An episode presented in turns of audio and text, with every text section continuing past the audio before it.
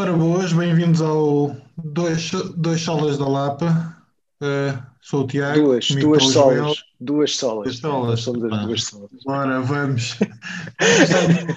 Ao final de 3 meses ou 4 ainda não. Excelente. Ok. É verdade, boa tarde. E hoje temos contigo aqui um dos meus brothers from another mother, o Éber Marques. Grande amigo, grande companheiro. É agora que eu digo alguma coisa? Pode dizer, é quando tu quiseres aqui. O bom deste podcast ser nosso é que a gente faz o que quiser e tu estás à vontade também. Fazemos o que quiser. Não. Fazemos o que queremos da maneira que queremos. Não, mas já... Força, Éber. Ok, está certo. Mas já acabaste a introdução, Joel? Não, eu só dizer, já acabei, eu só dizer que estás aqui connosco. Que és companheiro de longa viagem já meu e pronto, e é um prazer ter-te aqui nestas bandas virtuais que o atual estado nos permite. Mas hoje, então, obrigado. Sim, tens que apresentar o Éber, até porque a gente tem muitos ouvintes ou alguns ouvintes do outro lado do mar, do outro lado do Atlântico, portanto vais ter que dizer quem é que é o Éber. O Éber, eu acho que o Éber vai dizer quem ele é. Éber, quem é que tu és? Então, eu sou o Éber, como já se foi aqui referido milhares de vezes. Como o Joel referiu muito bem, já o conheço há muito tempo, somos companheiros de uma viagem, que é a viagem musical. Basicamente fomos crescendo nesse percurso juntos e inclusive temos uma banda com alguma relevância em Portugal. E pronto, sou casado, tenho 2 filhos. E graças a Deus estou melhor do que mereço, como diz muita gente. É isso, não tenho grandes coisas mais a dizer. Portanto, malta que nos ouve no Brasil, vão ouvir a banda do Éber, que é muito fixe. Agradeceu. Não, é isso mesmo. Olha, vão ouvir H&B. Exatamente. Olha, uma coisa que nós normalmente fazemos na introdução do nosso programa, Éber, nós, antes de avançarmos para o tema que nos trouxe, gostamos de saber o que é que cada um de nós anda a ver ou a ouvir, e era saber o que é que ultimamente tens estado a ver. Alguma série que estejas agora pregado, algum filme que tenhas visto agora nestes dias? Não, nem por isso. Agora vou parecer um santarrão, mas eu... Desculpa. Eu ando muito entusiasmado a ler a Bíblia, então quando apanho um tempinho eu vou ler. A qualidade dos nossos convidados, Tiago, é só para nos fazer. Não. A verdade é que foram. Fazer com que isto deixa. Foram 36 anos, não assim de todo. Muito bom. Eu continuo a ler um bocadinho a Bíblia, é verdade, não. E esforço-me, mas agora tentei ver uma série, que o Tiago tentou que eu visse, uma série sul-coreana, Chief of Staff. Tiago, com todo o amor que eu te tenho, eu tentei, vi o primeiro episódio de uma hora sul-coreana, é tipo 5 horas portuguesas, tipo aquilo, é muito lento, depois é cheesy, aquilo é muito cheesy, e ao segundo episódio... Mas culturalmente tem diferenças. É verdade, agora lembrei-me de uma cena. Eu estou a ver pontualmente, na verdade às vezes ligo, mas isto faz parte do nosso imaginário. Vocês lembram-se do Karate Kid? Claro! Agora na Netflix está a cena que é o Cobra Kai.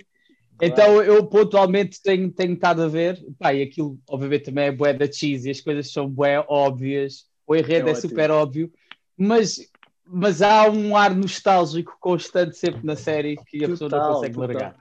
Sou fãzado. Eu agora, eu não sei se aquilo está na segunda ou terceira temporada, já não sei, eu sei que desisti agora na... então foi a terceira que eu desisti. A terceira é que o puto está no hospital, não é? Que ele caiu lá das escadas, não é? Pronto, eu agora desisti nessa porque agora já me estava a fartar um bocadinho. Mas as 2 primeiras, aquilo foi foi de seguida, porque é isso tudo, aquilo é tudo bué da nostálgico. De repente eu o Daniel San como vendedor de stand de carros, pá, foi maravilhoso. Mas agora vai aparecer a Ellie, né? A que faltava, já tem feito uma reunion completa, tem tentado a fazer isso. Eu vi os dois, vi o primeiro bué rápido, vi o segundo menos rápido, e este estou a ver mesmo bué super picado, e estão tentado a aparecer. Toda a gente que já apareceu nos filmes e que teve algum papel com alguma relevância está a aparecer. Ai, alta cena, alta cena. Então se calhar vou dar uma nova oportunidade. O Chief of Staff? Não. Não, é pá, o Chief of Staff.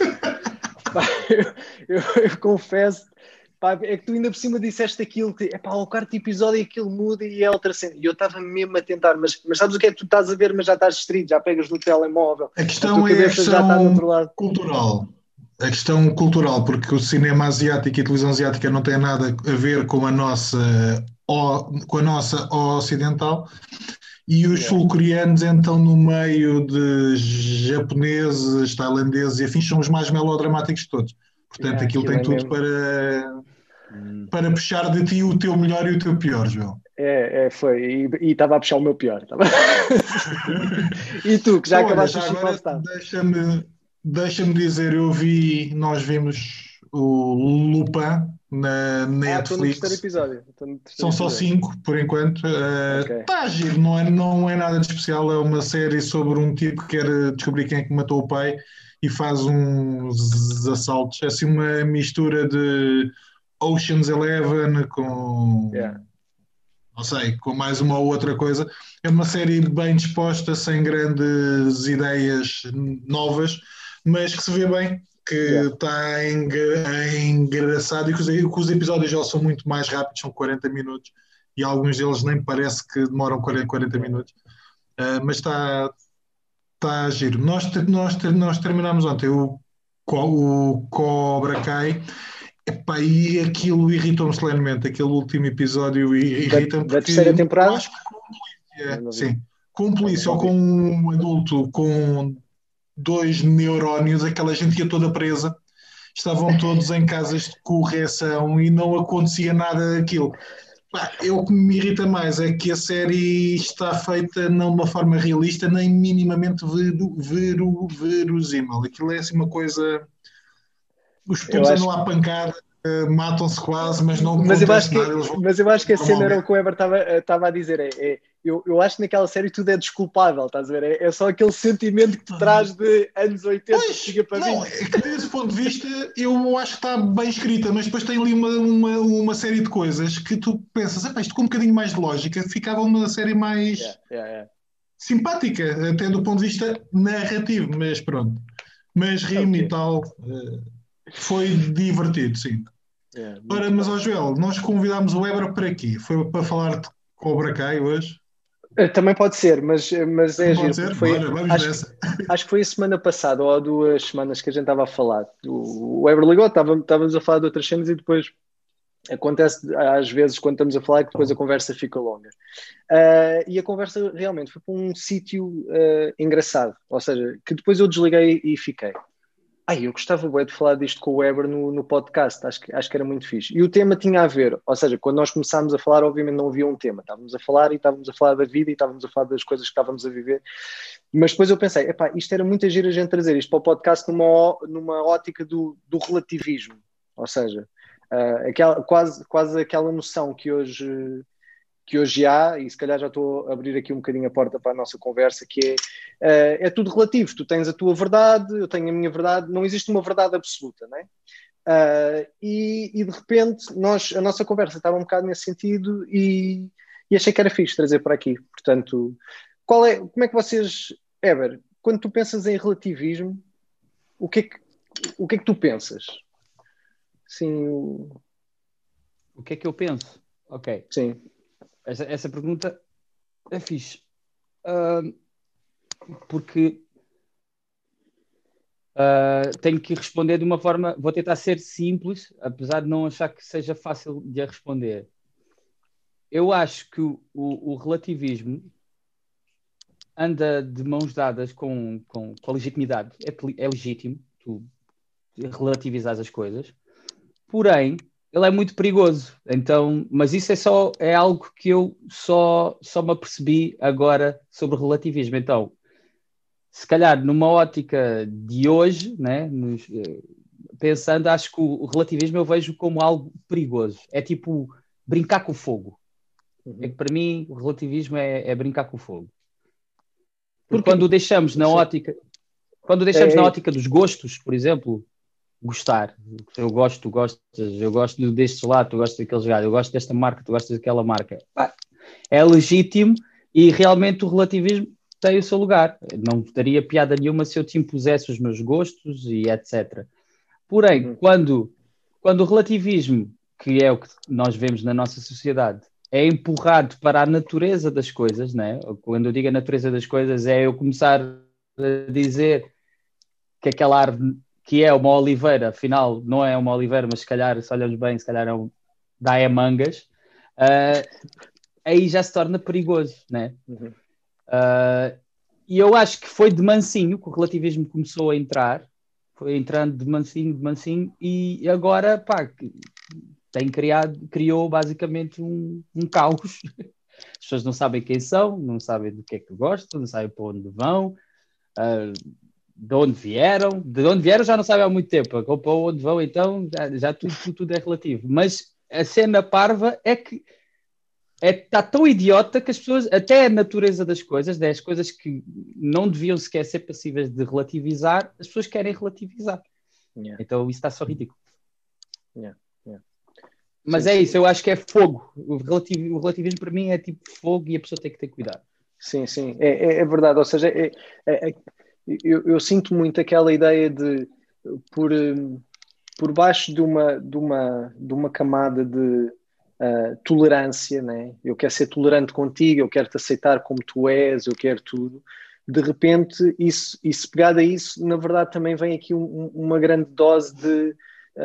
eu, na verdade, não acredito em nada e lido bem com que tu também não acreditares em nada, porque a partir do momento que a gente diz que eu tolero, pronto, é a tua verdade, não, de repente é isso, vale tudo. E realmente estavas-me a fazer pensar que é um bocado aquela coisa. Realmente isto ajuda no quê? Porque tu realmente, se não tens os pés assentes em nada, né? Dizes que o meu pé não está assente em nada, quer dizer, como é que tu sabes para onde é que vais? Como é que tu tens alguma coisa... A que te agarrar, ou seja, não tens nada a que te agarrar porque não tens convicção, nada. É. Eu acho que até conversas com... Desculpa, Tiago, estás a falar? Não, força. Tens alguma coisa? Que eu já lá vou. Ok. Eu acho que até em conversas que são pertinentes, como é o caso que agora está muito na moda do racismo, por exemplo, só pelo facto das pessoas terem sido doutrinadas a relativizar tudo, a conversa está parva. Porque não há middle ground, não há limites, não há nada. Então, até as pessoas concordarem em o que é racismo e o que é que não é, está difícil. Mas eu acho que isso também é culpa do relativismo. O que é que ias dizer, Tiago? Eu estava aqui à procura de um livro, do nome de um livro que agora não lembro, mas foi um livro que me deram de um jornalista americano. E ele começava, aliás, o ponto inicial dele tinha a ver também com a verdade e de a escola, a maneira como ele metia. Na altura aquilo chocou-me porque eu achava que era um bocadinho mais geral do que aquilo que se calhar é. Mas ele dizia... A escola europeia trouxe a verdade como não absoluta, como algo que é relativo. E eu tive licenciatura na Faculdade de Ciências Sociais e Humanas, portanto, em letras e literaturas, e esqueçam. Portanto, não há verdade absoluta em lado nenhum, e todo o pós-modernismo e todo o modernismo, desde o modernismo até ao pós-modernismo, tudo é relativo. E eu lembro de ter esta discussão com alguns colegas de aula ou com alguns colegas de turma, e aquele tipo estava a escrever um livro, que é qualquer coisa sobre a verdade, eu já não me lembro, mas ele dizia como é que um jornalista pode não acreditar que há uma verdade que tem que ser transmitida. E eu acho que o ponto dele era um bocado, pode haver pontos de vista diferentes, mas isso não faz com que os pontos de vista diferentes sejam...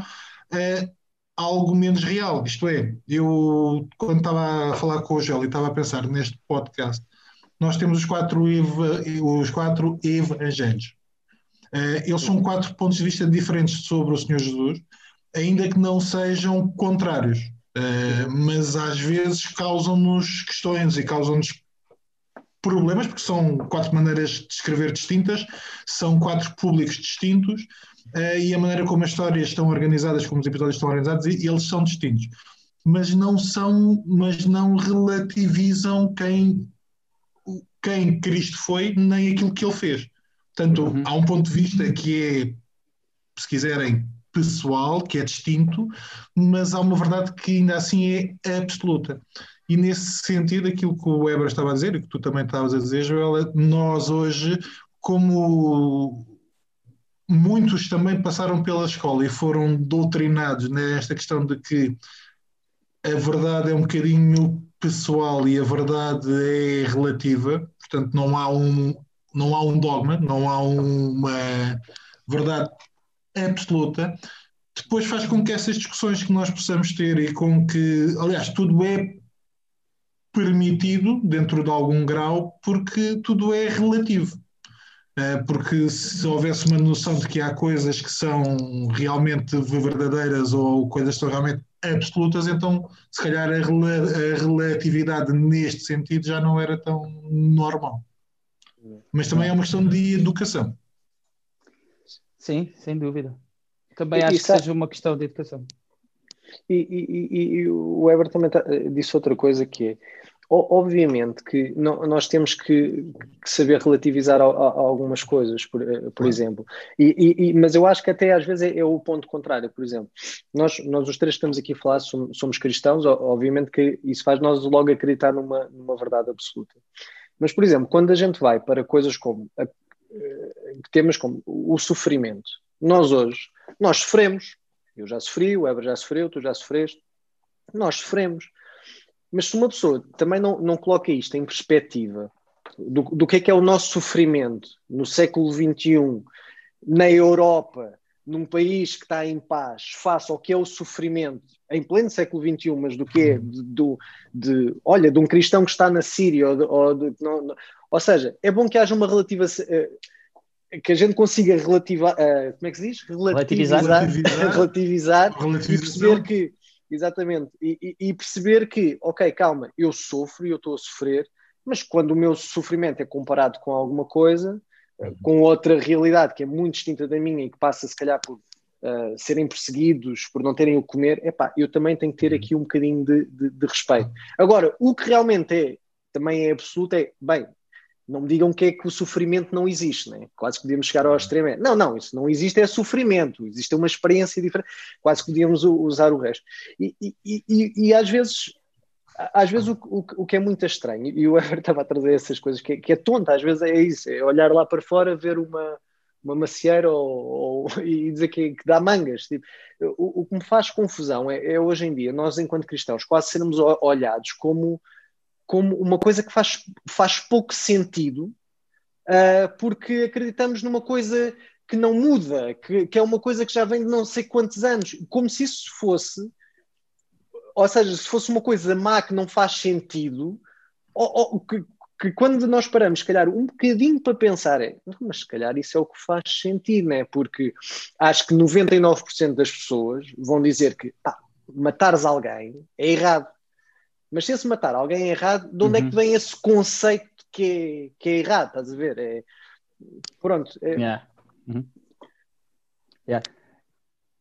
E pegando no que tu estás a dizer, eu ainda no outro dia estava a ouvir, um podcast, e a pessoa disse que há conversas que são conversas que nós devemos ter e que o ser humano deve e tem, que são conversas de consciência, não são conversas do intelecto. Só que as pessoas querem levar sempre, hoje em dia, né? A conversa parece que tem que estar sempre no intelecto. E não deixam que a sua inconsciência entre também e dê a sua opinião. Porque se as pessoas deixassem que a sua consciência desse a sua opinião, ou seja, pensando e sabendo que a consciência não mente, ela é sempre honesta, as nossas conversas intelectuais haviam de ser sempre muito mais honestas. Só que não é isso que acontece. Pegando aí a sua super polémico como a questão do género.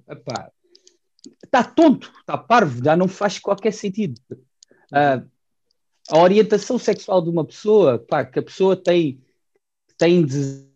desejos por coisas bizarras que se calhar nós não compreendamos, ok, pá, é a tua cena, vamos, lida com ela, tudo bem. Agora, dizer que agora o género já não existe, né? Que não existe o género masculino e não existe o género feminino, não faz sentido. Isso é que não faz qualquer sentido, né? E as pessoas que se sentem, afinal, agora sentem-se como um gato e querem ser tratadas como um gato, meu, isso é loucura, meu. Isso é loucura.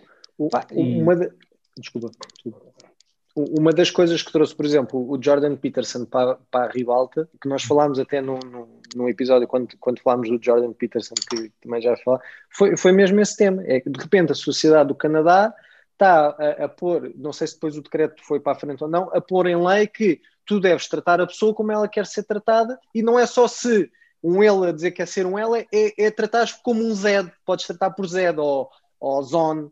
E eu não estou a gozar, tu escolhes como queres que a pessoa te trate. E de repente tem que vir alguém que parece que... E toda a gente lhe salta em cima, mas é só um gajo que diz: malta, espera lá, vocês sabem que há uma coisa que não mente, que é biologia. Pá, já nem estou aqui a pôr credos e etc. Mas há uma coisa que já se descobriu que todos os cientistas concordam, são os cromossomas. E quer dizer, se tu tens 2 cromossomas XX, és mulher, se tens XY, és homem. Até agora não foi descoberto mais nenhum padrão, malta. Portanto, ou a gente constrói em cima disso, ou construímos em cima de nada. E eu acho que hoje em dia isso constrói-se quase a imagem da Bíblia, né? Está-se a construir em cima da areia, e depois, obviamente, qualquer vento que venha vai tudo ao ar. Lembra que nós colocamos o eu no centro de tudo. Aquilo que nós queremos, aquilo que nós desejamos, aquilo que nós achamos, aquilo que nós pensamos. E não discutimos o eu, ou seja, a partir do momento em que a academia, as faculdades, as universidades tentam fazer estudos somente para mostrar que isto é real ou que determinada coisa é real, e não para realmente perceber quais são as razões, ou o que é que se faz, ou porque é que não se faz. Portanto, a partir do momento em que há um politicamente correto que domina tudo, torna-se mais fácil, ou mais difícil, às vezes, falar sobre determinadas coisas. Aliás, torna-se mais fácil falar sobre algumas coisas e torna-se mais difícil falar sobre outras. Aliás, nós estamos no primeiro dia de confinamento, enquanto estamos a gravar isto, e uma das polémicas da semana é porque é que as igrejas estavam abertas e os cinemas não. Não. Portanto, mesmo do ponto de vista de lei, mesmo do ponto de vista de divisão entre lei, Estado e Igreja, mesmo do ponto de vista da liberdade de culto, as pessoas não têm isso em conta. Tem a ver com se eu não posso ir ao cinema, se eu não posso ir ao café, porque é que aqueles tipos dão de poder ir à igreja, ou à mesquita, ou à sinagoga. Portanto, está tudo ao mesmo nível. Que é uma coisa estranha. É muito estranho hoje. Éber, eu queria te perguntar, nós também tínhamos falado um bocadinho nisso e agora estava-me a lembrar. Ou seja, isto, nós como cristãos, obviamente que isto levanta-nos... Quer dizer, não tem que levantar questões, mas a mim levanta questões de como é que a gente pode abordar pessoas ou se faz sentido abordar pessoas a que nos podem levar como... Tu não percebes nada disto, tu e as tuas certezas absolutas acerca das coisas. Já pensaste um bocadinho acerca disto? Ou seja, tu que és cristão e tens valores absolutos, e o nosso meio, que até podemos dizer, o meio da música é bastante, das artes em específico, né? É tudo muito relativo, e a tua verdade e por um lado é tudo paz e amor, mas depois se discordas um bocadinho, já te cai em cima, tens as coisas um bocado diferentes. Já pensaste de alguma forma como é que, ou seja, vives tranquilo com isto, saber que verdade absoluta, e consegues falar facilmente disto com pares teus, com outras pessoas? Não, nunca, a conversa nunca é civilizada, mas eu não diria que é propriamente fácil. Também, pondo as coisas desta maneira, eu hoje em dia estou bastante interessado em, em desenvolver a minha apologética, em desenvolver a minha defesa do Evangelho, que não era uma coisa que eu tinha interesse, até porque a pessoa muitas vezes cresce com aquela verdade, tipo, a salvação é individual, então ficamos presos nessa bolha de que I do you, you do, I do me, you do you, e cada um siga para bingo. Mas hoje vejo as coisas de outra forma, porque bateu-me muito esta informação. Eu pretendo como verdade absoluta de que, e toda a gente tem esta verdade pelo que é, nós vamos morrer, nascemos e vamos morrer, ok, e vamos ter que lidar com uma coisa pós-morte. Eu tenho a certeza que existe algo após esta vida, esta passagem que nós temos aqui. Então, eu acho que a conversa que eu tenho tentado ter, e curioso que eu tive no outro dia, fui fazer mesioterapia e comecei a fazer conversa com a enfermeira que estava a fazer mesioterapia exatamente sobre isso, sobre o afterlife e etc. E a tentar ter uma conversa com a consciência dela, que lá está, que é o que eu ouvi no podcast. Eu acho que a pessoa tem que tentar ser sempre empática, né? Não nos distanciarmos, porque eu acho que nós, enquanto cristãos, muitas vezes pomos aquela capa de nós e depois vocês estão a fazer tudo errado e por isso não somos nada empáticos. Acho que porque caímos nesse erro de que o discurso tem que ser sempre envolvente, tem que ser nós, numa conversa de nós. E consegui pelo menos pô-la a pensar de que existe um afterlife, que se calhar nós não estamos aqui só a fazer nada, que de facto existe Deus, e basicamente é tentar resgatar esse absoluto que nós sabemos que é o absoluto dos absolutos, que é Deus. As pessoas, foi o primeiro absoluto que as pessoas removeram, foi a existência de Deus. Então puxar a existência de Deus outra vez para a conversa, fazer elas pensarem nisso. Eu acho que isto é uma coisa que eu tenho vindo a fazer muito com amigos, mas ainda não conversei muito com gente que pensa diferente. Comecei por fazer com essa enfermeira e com o meu osteopata. Só depois eu tive que ir embora. A conversa é super interessante e é algo que eu quero muito ter, porque se eu acredito efetivamente naquilo que eu leio na Bíblia, existe afterlife, e quem não aceitar Cristo, né? Quem não entrar por essa porta estreita que é Cristo, morre para sempre, tipo, vai sofrer para sempre. Então essa é a minha urgência ultimamente, essa é a minha urgência de treinar a minha apologética, que é para conseguir ter conversas com a consciência da pessoa. Não sei se respondi à tua pergunta, João. Sim. Deixa-me pegar por aí. Eu estava a ouvir um podcast, agora não lembro o nome da senhora, Rebecca Pippert, eu acho, e ela dizia, alguém perguntava como é que é o testemunho, como é que ela consegue falar com as outras pessoas, e ela dizia, uma das coisas que nós nos temos esquecido é de falar, e de apresentar a nossa fé, às vezes de forma natural, e quando eu digo que sou cristã, as pessoas ficam a olhar para mim, até parecia que era uma pessoa inteligente, e ótimo. Então vamos falar. E ela diz, não, a questão é essa, a questão é porquê que tu achas que eu sou um bicho estranho e porquê que eu acho que tu és um bicho estranho? Quais são as tuas ideias? E ela dizia, nós às vezes as pessoas têm os seus preconceitos, as suas ideias pré-concebidas e não pensam nelas, não as discutem. Ela está, por exemplo, estava a dizer que tinha falado com alguém no avião que dizia, eu acho que todas as pessoas são boas. E ela só lhe disse, ok, podes-me responder só a uma questão. O estado do mundo, qual é o estado do mundo? O mundo está em pantanas. É estranho, se as pessoas são todas boas, como é que o mundo está em pantanas? Como é que tu explicas isto? E ela diz, eu às vezes as perguntas que coloco são perguntas para eu perceber o que é que a pessoa pensa. E depois ela explica-me. E quando eu digo o que é que eu penso e o que é que eu acredito, a conversa acaba por, em algumas circunstâncias, ser completamente alterada e a pessoa começa a pensar, se calhar aquilo que eu acho que é, se calhar pode não ser. Torna-se interessante porque nós não, aquilo que o Éber estava a dizer, eu acho que nós não, falo por mim, se calhar às vezes divorciamos as nossas conversas da nossa fé de uma forma estúpida, porque as pessoas sabem tudo sobre nós. Sabem, os nossos amigos poderão saber algumas questões acerca de nós, mas depois a nossa fé está fechada à chave. E eu tenho a experiência de que há conversas muito fixes quando a gente fala disso. Yeah. Eu sinto... Falaste uma coisa... Desculpa, já. Leva. Posso?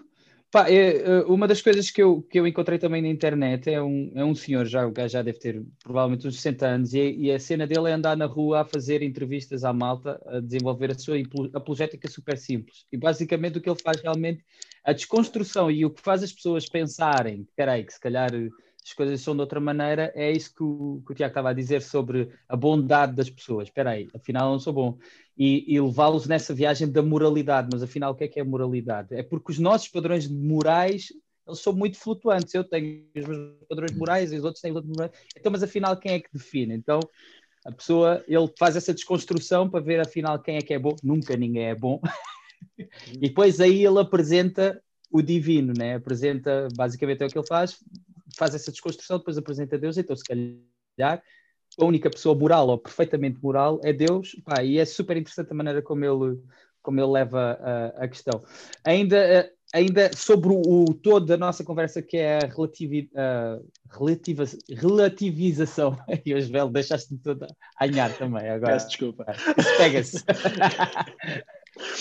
Eu acho que o grande problema é como nós pusemos também o eu muito no centro da conversa. Se há coisa que deve ser relativizada, o nosso coração, porque o que nós queremos hoje, amanhã já não queremos. Eu hoje gosto de uma coisa, amanhã já não gosto. Então, eu acho que as pessoas queres relativizar. Então, relativa o que está aí dentro primeiro. Yeah. Então, antes de começares a relativizar o que está lá fora. E eu acho que o problema está nisso. As pessoas deixaram de fazer essa viagem primeira interna. Elas, para ficarem bem com o mundo, querem... em vez de fazer a viagem interna, não, querem mudar o mundo todo. Pai, isso nunca vai acontecer, nunca vamos estar bem com o mundo. Mas, voltando ao que estávamos a conversar, de como expor a nossa fé, eu acho que ainda assim vivemos em tempos muito interessantes. Eu acho que nunca foi tão interessante falar do Evangelho e nunca foi tão interessante, pelo menos... falo da minha experiência, nunca foi tão interessante falar sobre Deus e sobre o Evangelho do que hoje. Porque a pessoa, se nós estivermos bem treinados, como eu tenho tentado agora fazer, a maioria das pessoas, elas têm as suas não convicções muito mal construídas, e é fácil pô-las a pensar e ter a conversa com a consciência. Sabes que isso é, por exemplo, uma mentira que eu acreditei durante muito tempo, e é por causa disso tudo, por causa do enquadramento, é que realmente não havia espaço para falar da fé, porque as pessoas iriam sempre levar isto como ele é um tontinho e eu não quero ser visto como um tontinho, etc, etc. E de repente quando uma pessoa para pensar, mas espera lá, é muito o que vocês estavam os dois a dizer, que é, para já, se eu acredito efetivamente naquilo que eu digo que vejo na Bíblia e naquilo que eu digo que acredito, a minha postura jamais poderá ser essa, porque ou realmente eu não amo ninguém, estou na boa de todas as pessoas irem para o inferno, e se eu estou na boa com isso é porque realmente também não acredito no que eu leio e também eu vou para o inferno. Acho que em última análise isso vai acabar aí. E é porque também porque é que as outras pessoas, ainda por cima estamos numa época que é frutífera, que toda a gente pode dizer tudo e toda a gente pode falar a maior baboseira e tu tens que ouvir. E de repente, algo que nós acreditamos como que é uma verdade profunda, que é aquilo que criou o universo, ou seja, isto é mesmo uma viagem interna que eu faço, que é, mas porquê que eu tenho menos legitimidade quando eu acredito profundamente que o que eu tenho para transmitir é verdade, e porquê que eu tenho menos legitimidade a falar do que estar a ouvir estas pessoas que acham que a realidade é isto e que não há o mínimo fundamento, que é isso, que depois quando começas a falar e as não convicções, como estavas a dizer, tu vês, realmente não há convicção aqui, deu-te jeito, ou foi o mais fácil para tu te agarrares, foi isto neste momento, mas não há nada realmente por trás, e realmente isto tem sido algo que às vezes é difícil para mim, desconstruir na minha cabeça, é desligar um bocado, e é como tu estavas a dizer, Tiago, é falar, é começar a conversa. Não é simples. A coisa, E o que eu tenho tentado fazer também é, mesmo, é começar a falar. Não interessa, a gente fica muitas vezes a pensar, antes de eu ir aí, Joel, eu acho que uma mentira que entrou no nosso seio cristão e que nós deixámos que ela fortificasse de uma maneira super perigosa é evangeliza, como é que é? Aquela cena tipo... Usa... mostra as ações e usa palavras só se necessário for. Meu! Eu não sei, mas a frase é uma frase já chavão que eu não me lembro. Se possível, usa palavras, que tipo, mostra Cristo e se possível com palavras. Tipo, meu, man. Eu também acreditei bem nisso, meu amigo. Não é nada disso que Cristo disse para fazer, disse bem para usar palavras. Porque Cristo diz, ide e pregai, se é para pregar é com palavras.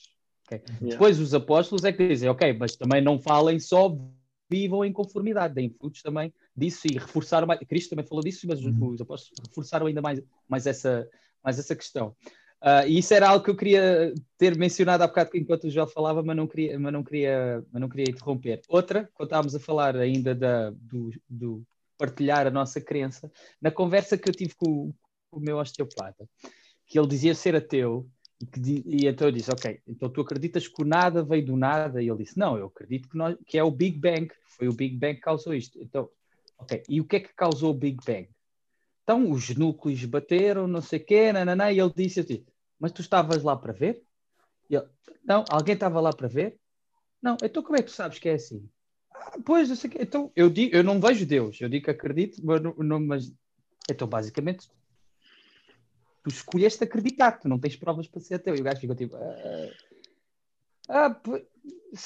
Começou-se a ti assim meio a rir. E depois tivemos que terminar porque ele tinha outro cliente. mas vamos ter que retomar essa conversa. Depois tem outra, meu. Desde quando uma explosão cria ordem? A explosão cria sempre desordem. Mas pronto. Tu disseste que uma coisa que eu acho que é muito interessante, que é eu acho que um verdadeiro ateu não existe, ou seja, tu tens que acreditar em algo, porque as provas levam-te até certo ponto, porque é o que tu estás a dizer. O exemplo do Big Bang claro, os cientistas olham para trás e acham, é uma teoria, por isso é que se diz é a teoria do Big Bang, é uma teoria, porque ninguém na prática estava lá a fotografar e dizer, estão a ver, isto aconteceu, ninguém sabe. Portanto, em certa medida, nós temos que escolher alguma coisa em que acreditar. Bem, ou a verdade nos escolhe a nós, porque também é o que acreditamos, que Cristo nos puxa. Portanto, um verdadeiro ateu é algo que realmente é difícil defender. Mas hoje em dia parece que é normal, porque estamos em século XXI, é quase fixe dizer, não, eu sou ateu, eu acho que a ciência prova tudo. E eu sou ultra a favor da ciência, estou...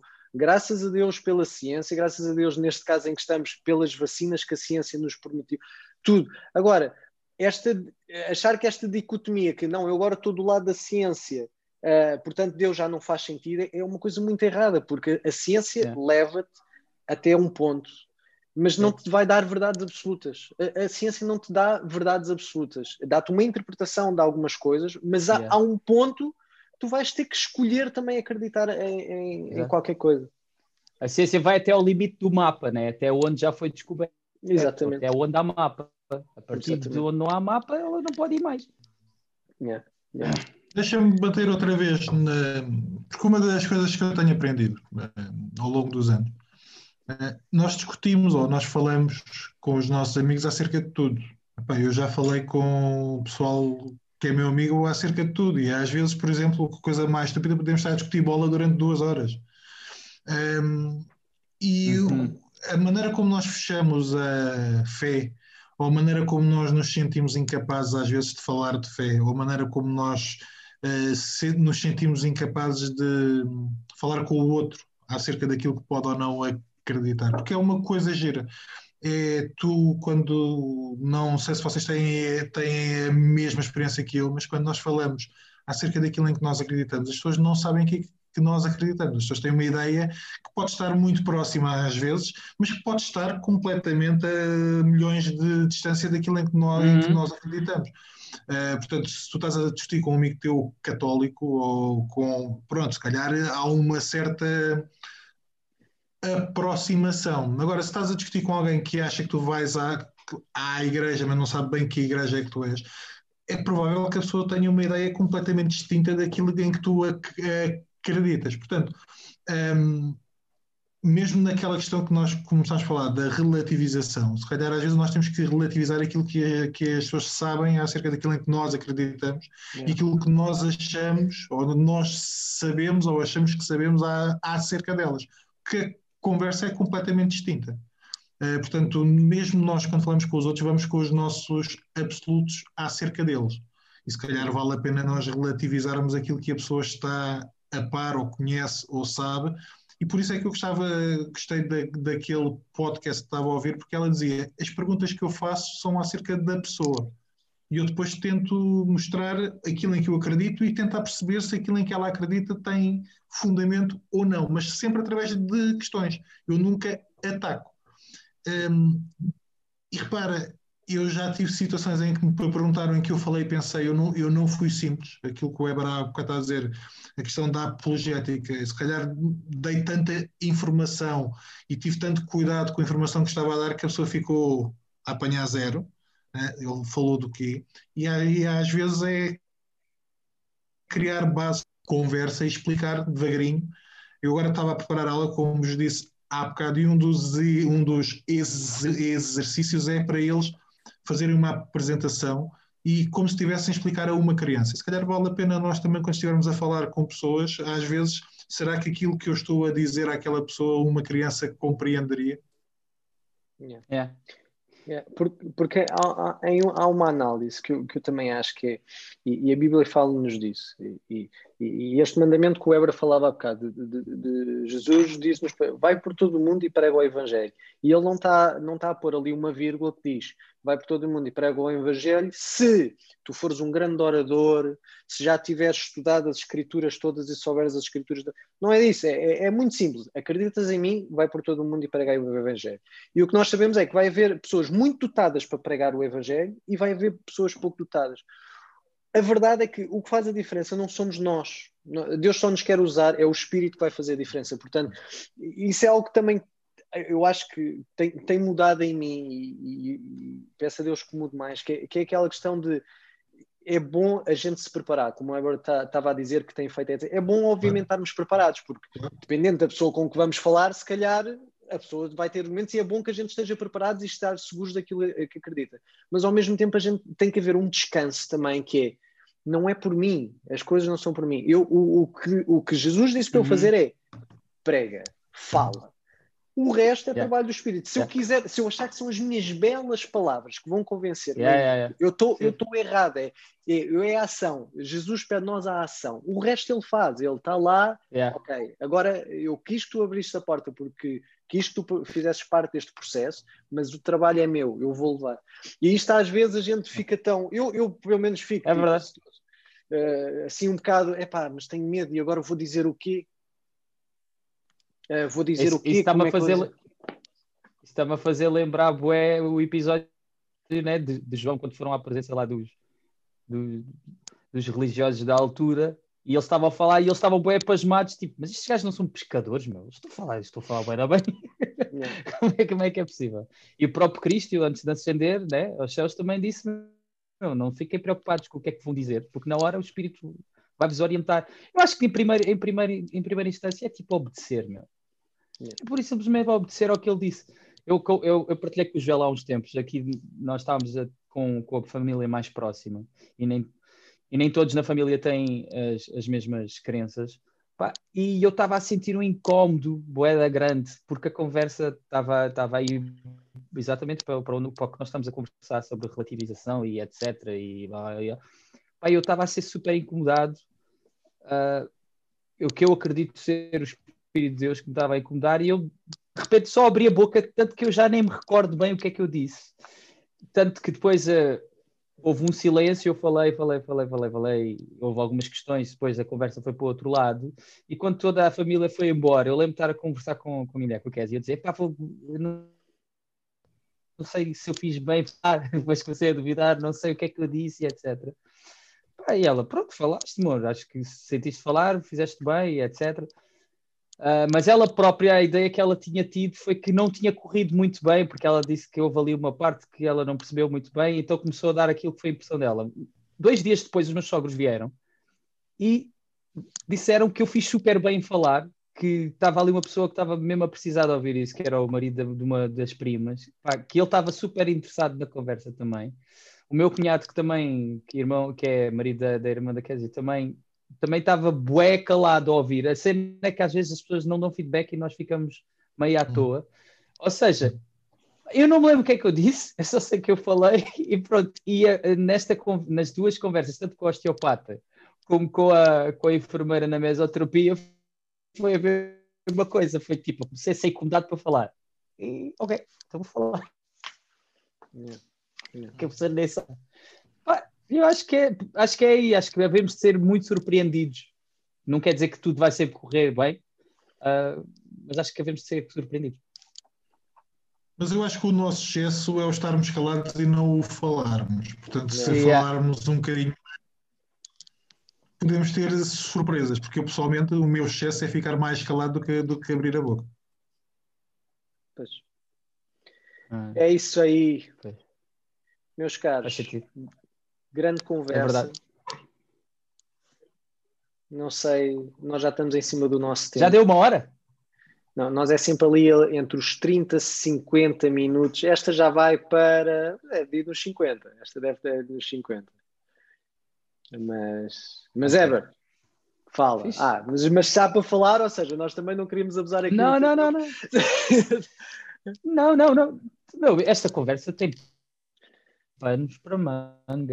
Quanto mais questões houver de todas as partes, mais nós vamos falar. Mas basicamente acho que o que eu queria dizer era mesmo isso. Falei um bocado daquilo que tem sido a minha experiência e que tem sido muito, muito interessante e aprendido. E tenho aprendido muito com essa cena de vou obedecer só, sem pôr em causa. Que acho que é uma coisa que muitas vezes nós fazemos, tipo, Deus disse para fazer isso. E aí, depois começamos a pôr um monte de entraves, etc. Vou só fazer. Pronto, logo se vê. E tenho sido surpreendido nas pouquíssimas, aliás, situações que aconteceram até agora. Tem sido muito fixe. Por isso. Bem. Mas olha, o Tiago estava a dizer uma coisa em relação ao podcast que ele estava a dizer, da pessoa que eu não retive o nome, que eu reparo que é exatamente a mesma estratégia que o Ray Comfort, que é do canal de YouTube que eu vejo, que é, basicamente, ele faz as coisas meio a título de entrevista e deixa a pessoa falar, e faz questões e depois deixa a pessoa falar, e com as questões dela, ele depois vai rebatendo com algumas perguntas. E a pessoa repara também, Jesus só respondia com perguntas. Estás tipo... A malta...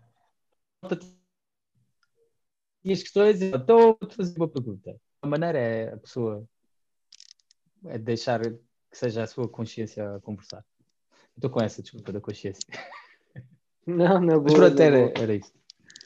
Não tenho muito mais a dizer. Lindo. Mano, muito obrigado por teres despendido aí do teu tempo, de juntares aqui a nós, às 2 solas. Foste a 3ª sola. Não, obrigado. Obrigado, Deus. E Tiago, onde é que as pessoas... Agora vou ter que ir à Lapa mais vezes, que é para... Exatamente, para ficares com o título de cidadão honorário, de solo honorário. Exato. Tiago, onde é que nos podem encontrar, amigo? Meus caros, Facebook, YouTube, iTunes, Spotify, Instagram, procurem por 2 Solas da Lapa, enviem e-mail para 2solaslapa@gmail.com, comentem, façam questões... enviem e-mail, façam a vossa avaliação do podcast, que isso é também o que ajuda a que o podcast seja mais conhecido e sugerido. E a gente vê-se para a semana. Éber, mais uma vez, muito obrigado pela tua presença. Obrigado. Obrigado. Não percebes o que eu digo, não percebes o que eu falo, não percebes onde eu vivo, não percebes o que eu galo. Aprende que a missão não é estar no top, é vazio, caga nisso, não percebes o hip hop, não percebes o hip hop, não percebes, não percebes o hip hop, não percebes, não percebes o hip hop, não percebes o hip hop, não percebes o hip hop, não percebes, yo, yo, yo, yo.